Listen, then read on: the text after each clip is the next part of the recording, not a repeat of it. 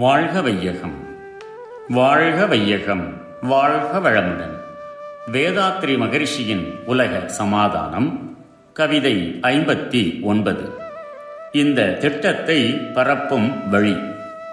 ஈண்டு யான் குறிப்பிட்ட திட்டம் ஒன்றை ஏற்க பல இடையூறு உண்டு இன்று.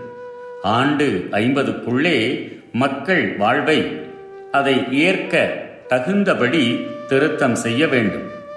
அவை படிப்படியாய் பரவுதற்கும் விஞ்ஞான அறிவறிந்தோர் முயற்சி செய்தால் நீண்டு வரும் சமுதாயம் என்றும் என்றும் நிலையான சமாதான வாழ்வை எய்தும்.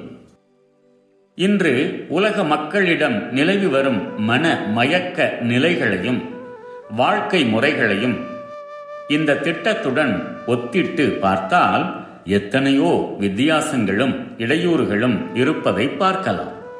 எனினும் இது போன்ற வாழ்வை அமைத்துக் கொள்வதே மனித இனத்தின் இறுதி லட்சியமாகும். ஆகவே இன்றைய வாழ்க்கை முறைகளுக்கும் குறிப்பிட்ட உலக சமாதான திட்டத்தில் அமைந்துள்ள வாழ்க்கை முறைகளுக்கும் உள்ள வித்தியாசத்தை படிப்படியாக குறைத்து மக்களை இதற்கு பக்குவப்படுத்த முதல் ஓர் ஐம்பதாண்டு திட்டம் இங்கு அடுத்து விளக்கியுள்ளபடி வகுத்து அறிவின் நிலை அறிந்தோர்கள் அனைவரும் கூடி உழைக்க வேண்டும்.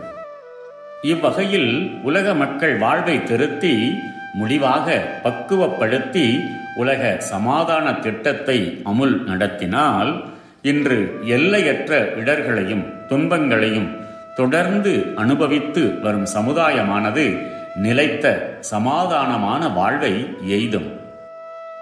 வாழ்க வளங்கள் May the whole world live in peace, prosperity, and harmony. World Peace by Yogiraj Sri Vedatri Maharishi. Poem 59 Method to Implement a New Plan. In this book, I have given an elaborate plan for changing the pattern of life in all fields. Some may say this is utopian, some may say it is impossible. Everyone has the right to express his own idea, so we cannot expect that all people of the world will accept this plan.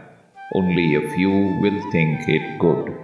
Later on, the number of acceptors and followers will increase gradually.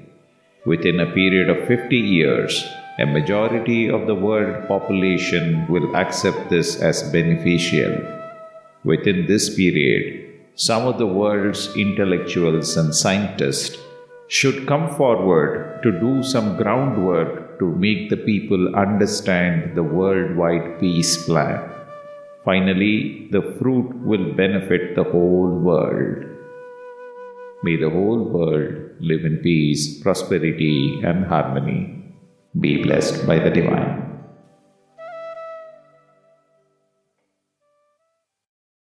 நம் கடமை அறவாழ்வின் நாட்ட